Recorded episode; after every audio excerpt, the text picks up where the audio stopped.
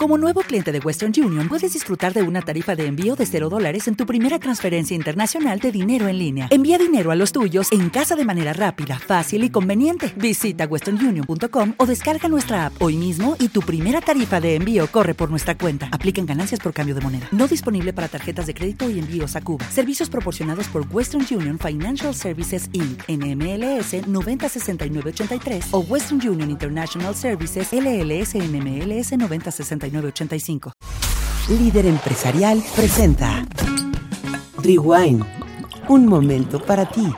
Hablamos mientras degustamos junto a expertos y apasionados del mundo del vino.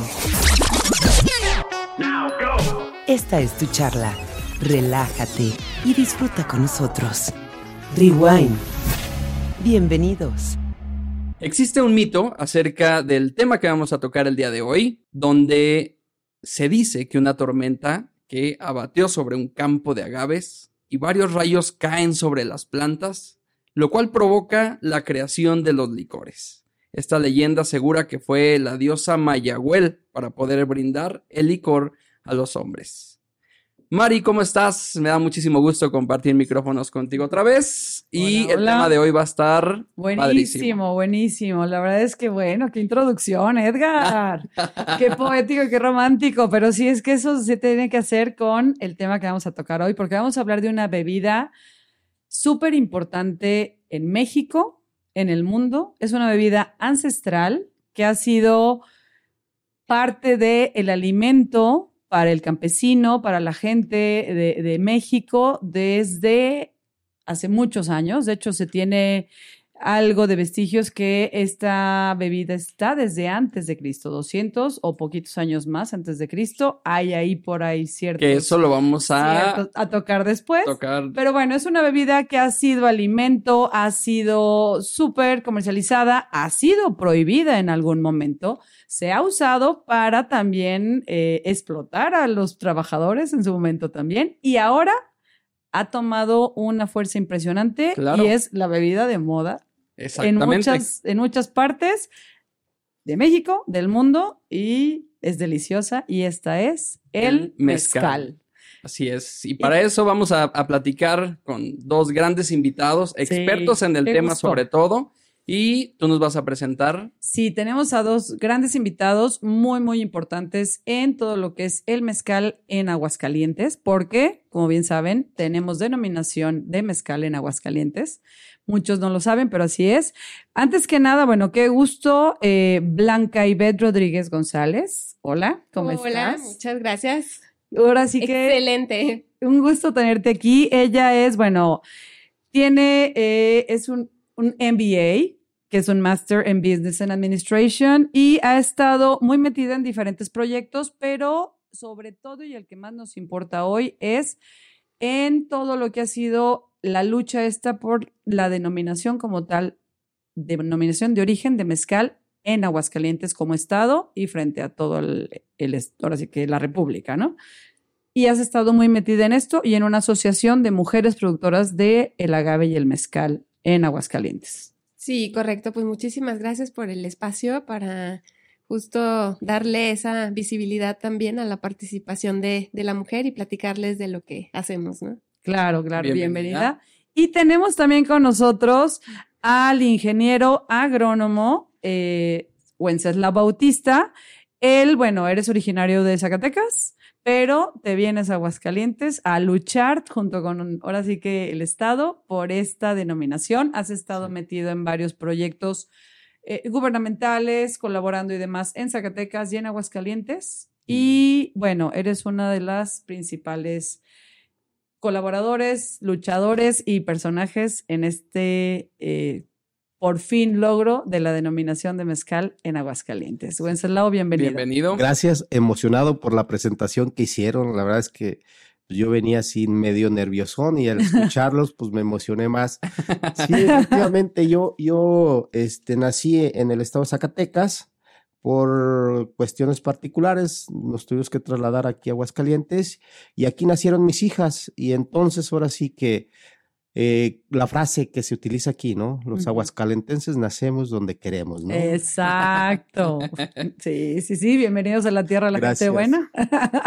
Oye, Wenceslao, y bueno, eh, Ivette también, platíquenos un poquito. eh, a ver, Wenceslao, me gustaría, tú que también eres productor de mezcal, ya tienes tu marca como tal, se llama Mis Agaves, manejas, por lo que veo, blanco y reposado. Y añejo cuando hay la oportunidad. Ok, eso es lo que queremos saber. Primero, antes que nada, ¿qué es el mezcal? El mezcal es la, bebida destilada que se obtiene a partir de cualquier especie de agave o maguey más pura, es el destilado más puro que existe en el mundo.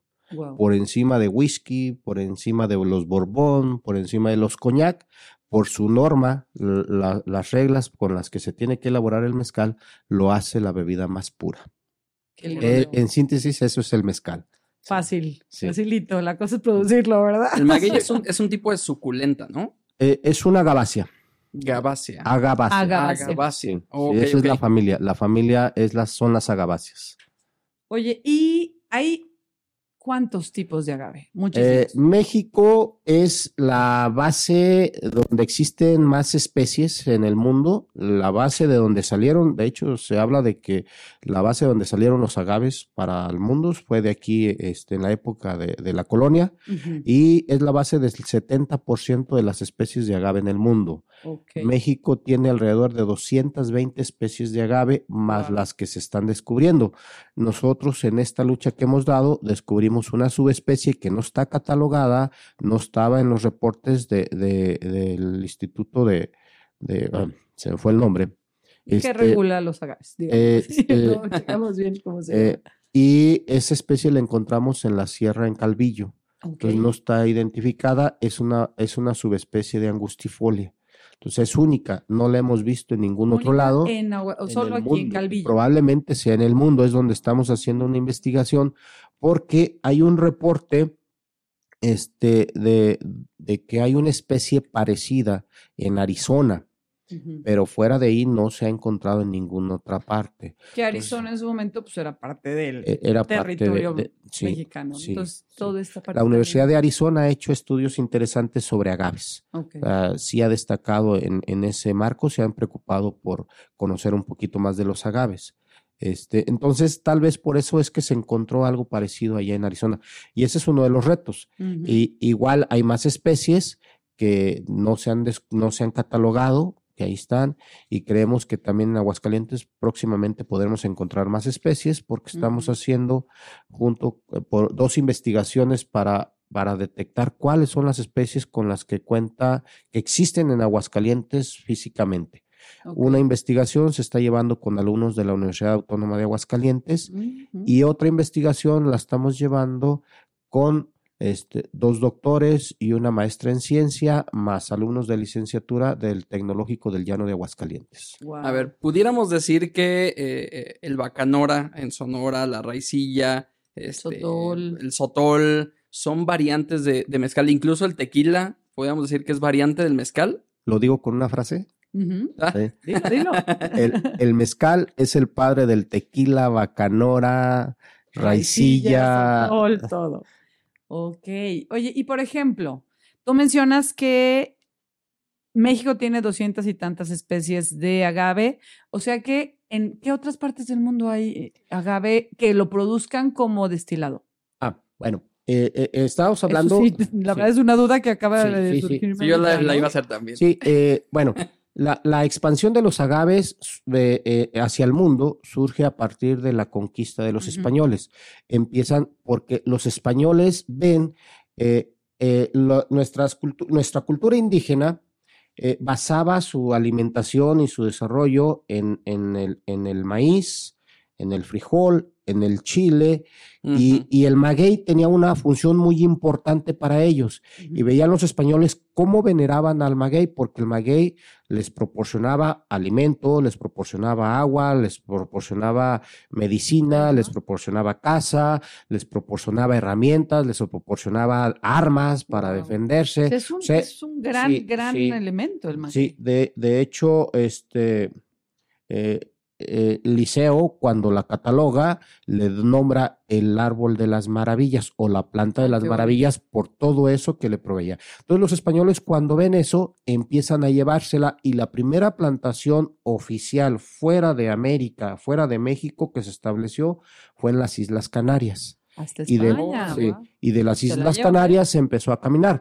Recientemente, cuando la primera denominación que tuvo México eh, fue la denominación de origen tequila, a la fecha contamos México con 18 denominaciones de origen, este, eh, a raíz de que agarra el boom del tequila, este, entonces es cuando empieza a, a venir gente de otros lugares por planta de tequila, de, de agave azul, y empiezan a establecerse en Australia, en Sudáfrica principalmente.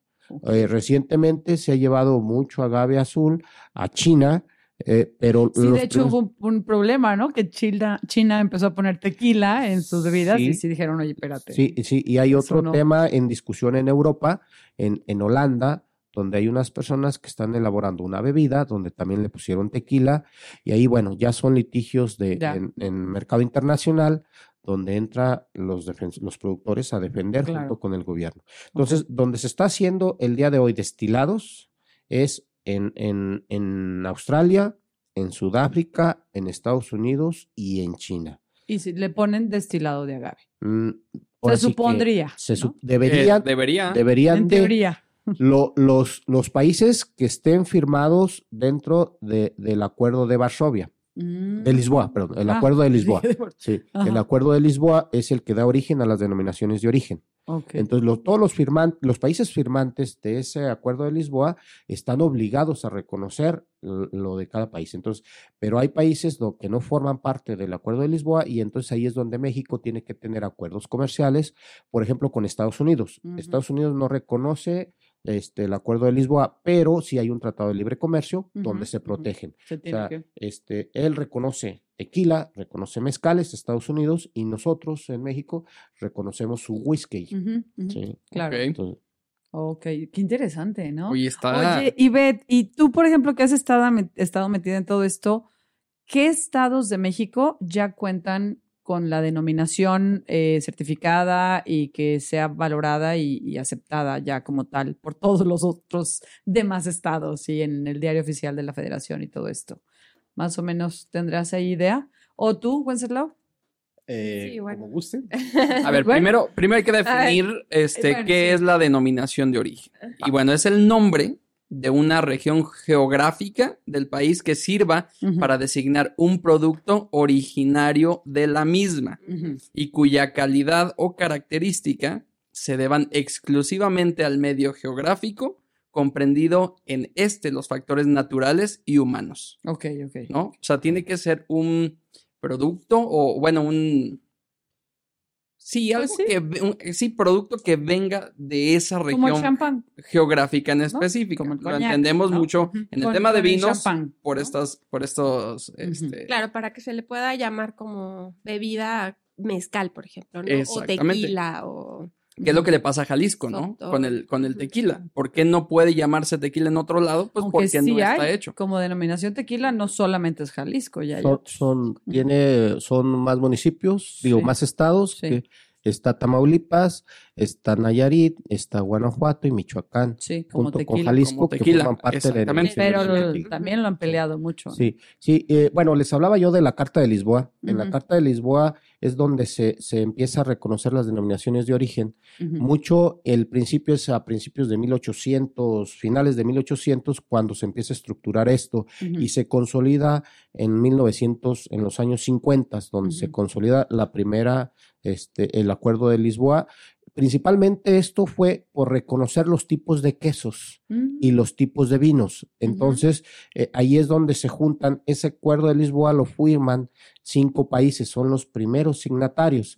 Dentro de ellos estaba Italia, Francia, España y México. Mira. Pero aquí, desgraciadamente o tristemente, nosotros hacemos uso de la denominación de origen del reconocimiento hasta 1974 con la primera denominación de origen que es tequila. Ok. Y la séptima denominación de origen hasta 1994-95 con mezcal. Sí. Sí, ya que salió en el diario oficial de la federación Así como es, tal, ¿no? Sí. Ok. Ay, qué interesante todo eso. de Sí, sí, sí. Cómo tiene que estar todo súper regulado, ¿no? Entonces, Sí. Y ¿en qué estados pues se reconoce como tal Bueno. esta denominación? Bueno, en los estados, sin duda, no podemos pensar en mezcal, evidentemente, si no mencionamos a estados como Oaxaca, este, Zacatecas, Durango, eh, Michoacán, Guerrero, eh, San Luis Potosí, Tamaulipas, Puebla. Eh, ¿Cuál me falta? Aguascalientes, evidentemente. Y pues los más recientes, ¿no? Morelos, Estado de México. Sinaloa también Sinaloa. estaba Que entraron que junto con Aguascalientes en el 2018. Junto con Ujú. Aguascalientes entraron ciertos municipios, no todo el estado, Así ¿no? es. Ajá. Sí. Sí, así es. Y ha sido, y esto ha sido una lucha, ¿desde cuándo, Wenceslao, empezaron? Empezamos desde el 2015, ya formalmente, ¿no? Esta Ajá. lucha tiene mucho más tiempo. Este, su servidor, estoy fabricando mezcal desde do- el 2002 aquí en Aguascalientes. Dos. Este, entonces, y desde entonces empezó una sensibilización con las autoridades. Ajá. Y es hasta el 2015 cuando la autoridad dice, ok, va, y empieza a darse formalmente la lucha, hasta el día de hoy, que todavía seguimos en la lucha, con un particular. El día de hoy tenemos denominación de origen.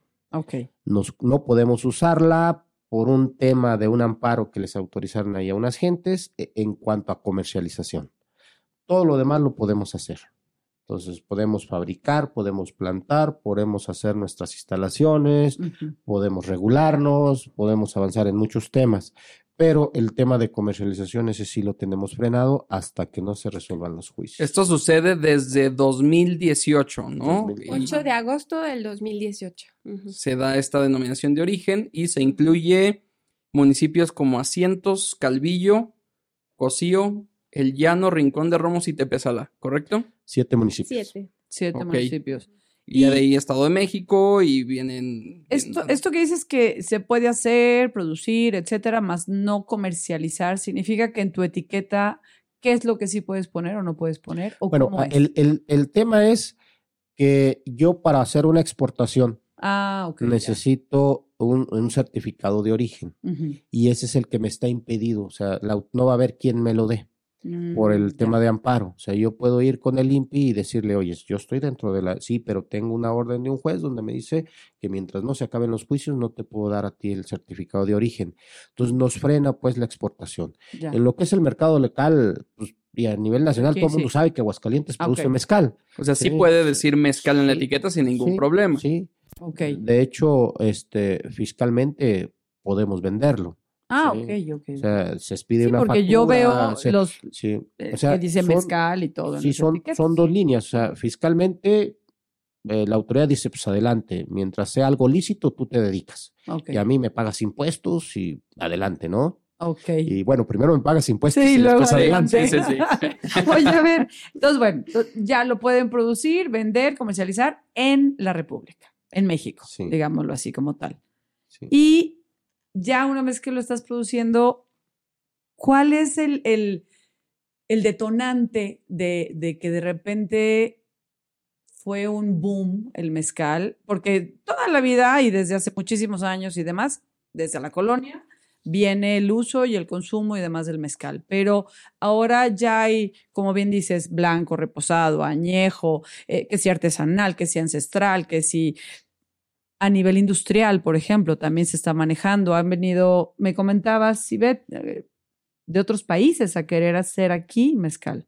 Sí, así es. Han llegado inversionistas queriendo realizar pues esas eh, apuestas a, la elaboración del mezcal específicamente, pero de una forma quizás, no sé, la palabra sea un poco agresivo, dado que en este momento, pues también como te comentaba, la etapa en la que está el estado de Aguascalientes, el enfoque primordial es hacia la plantación, de garantizar las plantaciones en este momento del agave, hacer la reconversión incluso de las tierras y que ese aprovechamiento sea eh, específicamente eh, buscando que sea también de una forma sostenible, que sea un detone para las comunidades eh, locales, o sea, ese, buscando ese beneficio, ¿no? Claro, que no se beneficie a alguien que venga de otro lado y se lleve toda la ganancia. ¿verdad?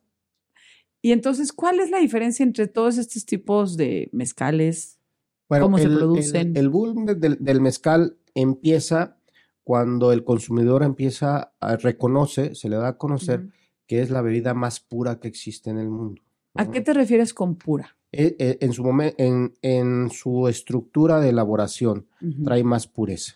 Sí, o sea, trae menos elementos nocivos. Químicos, Te- digámoslo así. Sí, o sea, de la misma naturaleza de- del, del producto. Al momento de, de- de fermentar, al momento de, de- de destilar, este, por la misma naturaleza de- del producto, hay ciertos componentes que en exceso Pudieran causar un daño a la salud. O sea, este, y sería un tema Mm. de, de- de hablar de alcoholes, de química orgánica, Ya. pero bueno, este, en, sencillo, eso sería.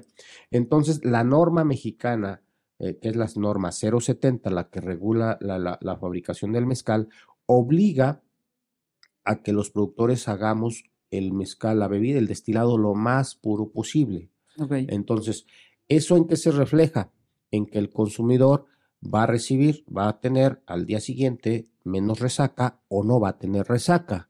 Entonces, y esa gran variedad de sabores, de aromas, o sea, empieza al consumidor a agradarle y empieza a motivar, a preguntar por más y, y a qué sabe ahora el mezcal de esta especie y a qué sabe la del Y otro. que si los ahumados y, sí, las barricas. y- Entonces eso, eso, el darle al consumidor una carta tan amplia de, de sabores, de aromas y de, de texturas, entonces llamó la atención ya a, a lo que son los, los- las bebidas tradicionales, eh, whiskies, rones, este, en fin, sí, que ya más o menos era un estándar en sabores. Ajá.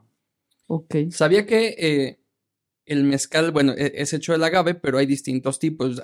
Tengo un dato, que existen más de 160 tipos de agave para la producción certificada de mezcal mexicano, ¿no? Pero que solamente se utilizaban aproximadamente 14. No sé qué, qué tan correcto sea ese dato.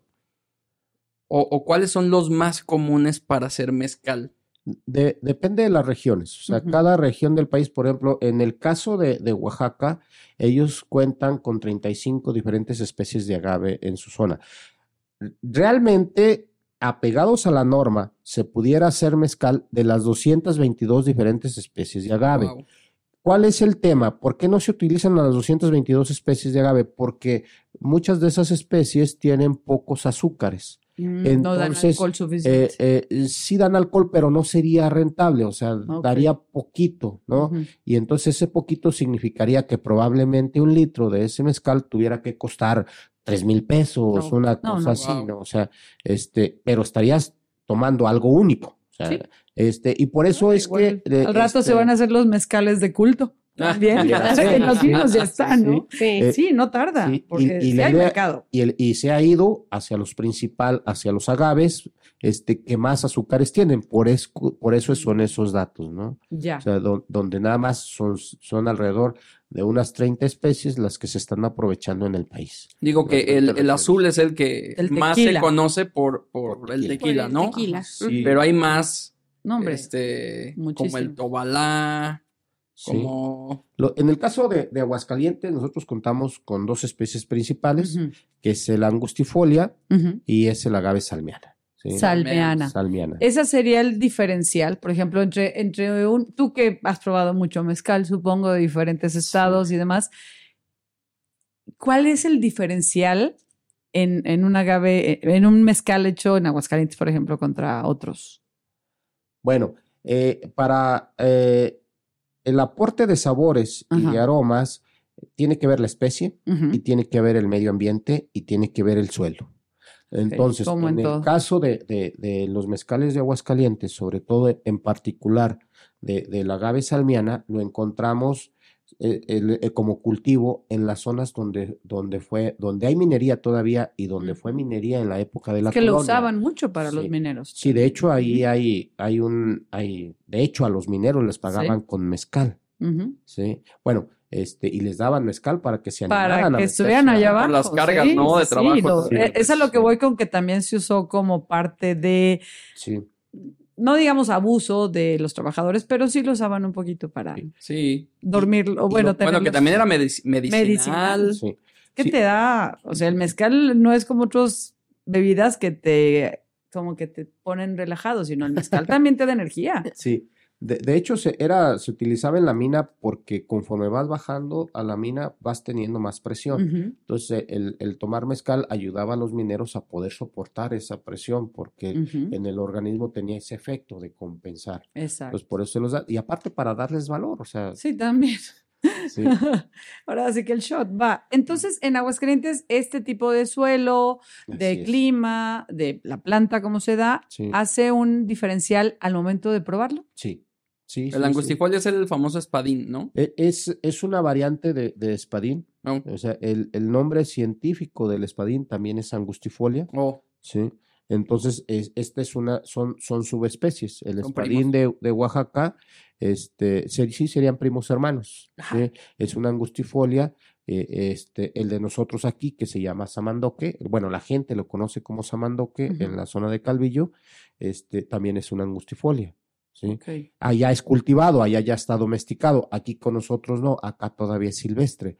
De hecho, el Ah. agave azul es una variante de angustifolia. Claro, ya genéticamente se fue mejorando, se fue mejorando, y la diferencia es que ya tenemos piñas muy grandes, con mucha cantidad de azúcares. ¿Cuántos años es para que la piña llegue a su tamaño? En el ¿Ocho, caso de los salmianas es de 8 a 10 años.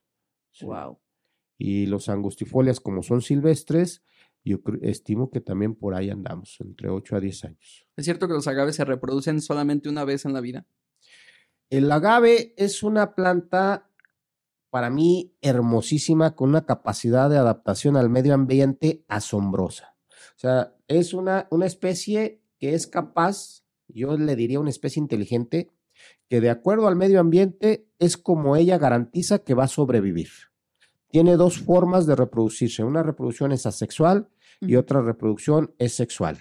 ¿sí? O sea, el objetivo de la planta natural, natural es mantener su especie.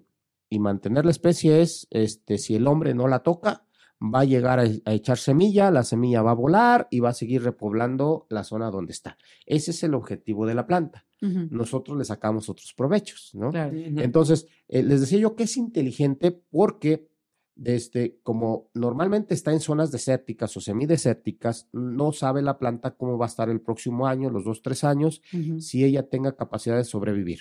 Entonces, lo que hace empieza a mandar hijuelos y esos hijuelos se van reproduciendo, se van reproduciendo. Si yo como especie llego a morir, no importo porque ya tengo mis hijuelos que van a seguir manteniendo la especie. Resulta de que al final, cuando manda el quiote, que es cuando ya, es cuando eh, ya. cuando ya es su etapa final, donde va a formar la semilla, hay momentos donde no son fecundadas las flores. Entonces aborta y la especie reacciona. Mm. Dice, ok, si ya no hay semillas, se va a acabar mi especie.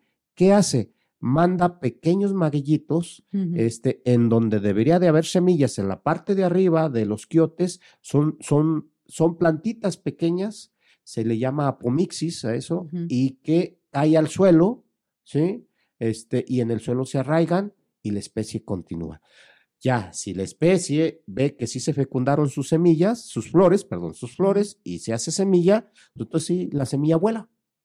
Y hasta Ok. ahí llegó, cumplió con su misión el... Eh, pa- para los que no sepan qué es el quiote, porque sí yo, eh, cuando fui, porque hubo, ahorita nos platicas de la exposición que hubo, Ivette, porque estuvo fenomenal. Sí. Nos dieron a probar el quiote, que es muy rico. Hay gente que lo toma con chilito, con limoncito. Es buenísimo. Es, es, es una fibra, es un, es, es un tallo que sale. O sea, ustedes ven lo que es la planta del maguey y si ven que tiene que de en medio de la planta del maguey sale un tallo muy alto, arriba está la flor. Ese tallo es el que se usa para el famoso quiote, que te lo venden en los, así como los puestitos de coco y de agua de coco Sí, y sí, demás, sí. en las esquinas te lo venden también así el quiote porque es completamente, digamos, pues, no sé si se le llama artesanal o cómo se le llamará. Y es riquísimo. Es como, como la caña de azúcar, pues. Digamos que es como tipo la caña de azúcar. Ese es el quiote y es la parte de arriba, esta flor, que es la que saca o no saca semilla, que comentas. Así es. Ya. sí. Mm, Sí, Sí. toda una delicia. Pues es No, es que ahí hablamos de otra de las de los aprovechamientos del maguey, por ejemplo, que es en la parte gastronómica. y bueno, pues ahí aventarme el comercial. Justo ahí, en esa parte de gastronomía, es donde yo conozco al ingeniero Wenceslao y que surge también pues la otra asociación, de lo que ya hablaremos más adelante, pero que eh, a mí me invitan y yo participo para exponer en un foro mundial en Ushuaia, en Argentina, eh, en un foro organizado por la Organización Mundial del Turismo. Y el tema era la gastronomía como factor de atracción turística, eh, pues justamente en un destino. Y derivado de, esta participación, pues yo participo representando a, todo el país, pero con el mezcal de, del ingeniero Wenceslao. O sea, mis agaves se va hasta Argentina, hasta el fin del mundo, así es, la zona más austral del mundo. Y Sí. Eh, pues muy interesante la, la, reacción de todos los participantes que eran de diferentes países del mundo con una aceptación espectacular. O sea, la este verdad, la respuesta de hacer la cata con todos estos representantes del sector turístico en diferentes lugares del mundo, una aceptación excepcional de, del gusto por el mezcal, pues específicamente hablando de, de aguas calientes y ahí hablar de un, dato en donde justamente en este año se prevé que el mercado estadounidense eh, con este consumo del mezcal y del tequila supera incluso al, consumo del whisky y de, del vodka. Este, son esas tendencias en donde pues actores nos han dado con las etiquetas que han lanzado actores muy famosos. De hecho, hay uno muy famoso aquí en Aguascalientes, Luis Gerardo. Luis Gerardo Méndez. Que hizo ya su propio mezcal, ¿no? Sí, pero George Clooney, o sea, ah, caray, de La Roca. Wow. Ah, wow, sí. Tú, preguntabas cómo también eh, pues se ha logrado ese posicionamiento. El, boom. Pues también ese boom de, famosos que ahora tienen esas etiquetas pero que pues también ha provocado eh, el que se posicione este, esta bebida, eh, el mezcal y bueno, con el tequila, como la segunda actividad eh, económica más importante del país en México. Con la producción de, de, de, o sea, si hablamos del 100% del consumo de bebidas alcohólicas, el 18.6 corresponde al tequila y el mezcal, solo evidentemente debajo de la cerveza. Claro, claro, claro. La cerveza siempre será. Bueno, es que también es mucho más accesible, más rápido la compras, es mucho más barata, ¿no? Pero, y la cultura de la cerveza que tenemos simplemente en los estadios de fútbol, todo esto. Pero qué, qué interesante y qué padre que se esté fomentando de esa forma un producto tan mexicano. Claro. Y el de Aguascalientes, esta, ¿qué, ¿cómo va la producción? ¿Qué tanto ha crecido el mercado? ¿Cómo ha influido también en, la cuestión económica en el Estado? Sí. Eh, a, a, raíz de, a raíz de la denominación de origen, lo que logramos fue rescatar la tradición en la fabricación, elaboración y comercialización del mezcal, porque toda esa historia, todo ese bagaje estaba a punto de perderse este, en las comunidades. Realmente la gente que sabía mezcal, que sabía hacer mezcal, eran personas de más de 70 años. Entonces estaba a punto de perderse todo eso. Entonces con esto logramos rescatar y empieza de nueva cuenta a retomarse la construcción de pequeños estancos, que así era como se conoce en la, forma legal desde la época de la colonia, estancos de mezcal. y, y, a la fecha de eh, realmente, si, nos vamos a 2015, este, la única fábrica en forma que había de mezcal era la de su servidor. Ah, a partir de ahí, a la fecha, ya se encuentra este, un, una, otra, una fábrica artesanal de mezcal y se encuentran siete estancos de mezcal distribuidos en, en, los diferentes municipios. Entonces ha ido creciendo este, ya sí nos ha frenado las demandas que se han hecho porque, este, por lo menos de lo que yo estoy en, en, en, eh, en conocimiento, eh, si estuviéramos normal con la denominación de origen en orden, este, tendríamos ya inversiones de alrededor de 500 millones de pesos. Ah, caray. Hay una sola empresa que hablaba de que traía 28 millones de dólares, disponibles para invertir aquí en Aguascalientes en instalaciones para fabricar mezcal, dos empresas nacionales de México cada una con 30 millones de pesos para Pues es una derrama aquí. económica muy importante. Sí. Pero que también nos vamos al riesgo de qué tan industrializado empiezan a hacerlo y dejamos ese lado como más artesanal. Sí, ahí, ahí el tema que nosotros vemos es la, for- bueno, la- a lo que como actual presidente, yo lo que busco es fortalecer a los pequeños y generar toda esa condición para que ellos puedan ofertar su producto en un momento dado y, al y si se hiciera una comercialización este, hacia el exterior, unirlos a todos para poder hacer un volumen más o menos interesante. Ok, Sí. ok. Y, y que el apoyo, todo lo que se ha hecho, bueno, pues sea eh, eh, ayudar a la gente más con menos capacidad económica y con menos condiciones de salir adelante, ¿no? Ok. Edgar. Pues muy bien, yo creo que eh, podemos dejar este tema de la denominación y regulación y todo lo que hay alrededor, eh, estas organizaciones que se están preocupando por llevar el, el- el mezcal de Aguascalientes más allá para un siguiente programa. Sí, esto ¿Les da parece para muy bien? varios programas. Sí, claro. Y eh, bueno, pues... Si es que quedaron ahorita temas. No, no, el- sí, sí, queda abierto. Sin nada. Ujú. lo, lo único que hicimos fue, fue abrir la puerta y meternos a este, fa- este eh, precioso mundo que es el mezcal. Y, y es que ya se me antojó. Ese es el tema. Es el Bueno, problema. pues aquí traemos la muestra, ¿eh?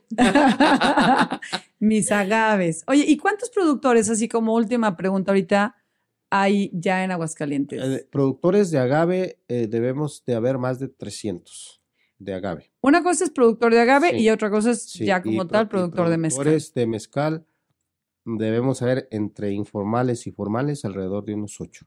Ocho. Ah, Sí. son poquitos todavía. Y todavía hay varios que siguen trayendo agave de otros estados y aquí lo Mm, es, eh, destilan. eh, no, no, prácticamente los que estamos haciendo mezcales con especies, eh, agaves de aquí del estado. ah, qué bueno. Sí, Mejor. sí, lo que hay es gente que tienen marcas, construyeron sus marcas y están yendo a comprar mezcal a otros estados, allá se los están envasando y lo están trayendo y están diciendo que es de aquí de Aguascalientes. Ah. Eso sí se está dando. Como maquila, ¿no? Como Se le maquila. llama. con Ok. máquina. Perfecto. Sí. Una forma de empezar, Sí, de arrancar. sí, claro.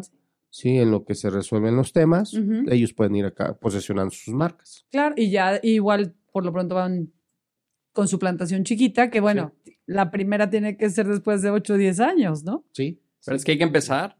Y luego tienes como líneas de, de un año, un año, un año para no dejar de producir. Es la planeación. Ajá. Si ya tienes un estanco, tienes una fábrica de mezcal, pues tienes que hacer una planeación para sostener lo que, lo que te vaya pidiendo el mercado. Entonces sí tienes que estar programando plantaciones año por año. Año por año, sí, Sí. para no quedarte de que cada ocho años produzco, ¿verdad? Sí. Nueve. Sí, Exactamente. qué interesante tema, Edgar. Mucho, mucho, mucho, mucho. Este, pues muchísimas gracias el, el que podamos tener este, este espacio. Y como ya lo dijimos, este está abierto para un segundo programa. Así que nos vemos la próxima semana para hablar de denominaciones de origen. Y, eh, Y de la Asociación de y la Mujeres Asociación de Productoras Mujeres, con este- también. justo, justo era lo que quería comentar, que Sí, ya no hay sé, no- una no asociación de puras mujeres enfocadas en todo lo que hay alrededor del, del mezcal. ¿Sale? Sí, oigan, muchísimas gracias. Qué gusto, Wenceslao, tenerte con nosotros. Gracias a ustedes. Y ve, tú te quedas con nosotros para el próximo programa. Sí, pero muchas gracias. Es por que hay este mucho de qué hablar. y- Muchísimo. Y bueno, esperemos pronto volver a estar contigo, Wenceslao, en algún, en algún orden. otro, porque nos faltó mucho por platicar. Mucho, mucho, mucho. Sí, un gusto y felicidades por tu proyecto Un y por placer. todo esto que has hecho por el Estado. Gracias. Gracias. Hasta luego. Gracias, saludos a todos. No se olviden, Rewind en Instagram, Rewind en Facebook, En todas Edgar las Pérez plataformas Foto. de audio también. Edgar Pérez Foto, Mari Lópezón. Nos vemos. Bye. bye. Rewind ha llegado al final. El programa que busca despertar en ti la curiosidad de probar un vino diferente cada emisión. Busca más episodios en las plataformas digitales de líderempresarial.com.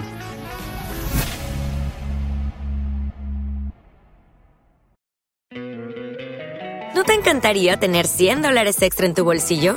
Haz que un experto bilingüe de TurboTax declare tus impuestos para el 31 de marzo y obtén 100 dólares de vuelta al instante. Porque no importa cuáles hayan sido tus logros del año pasado, TurboTax hace que cuenten. Obtén 100 dólares de vuelta y tus impuestos con 100% de precisión. Solo con Intuit TurboTax. Debes declarar para el 31 de marzo. Crédito solo aplicable al costo de la presentación federal con TurboTax Full Service. Oferta sujeta a cambios o cancelación en cualquier momento.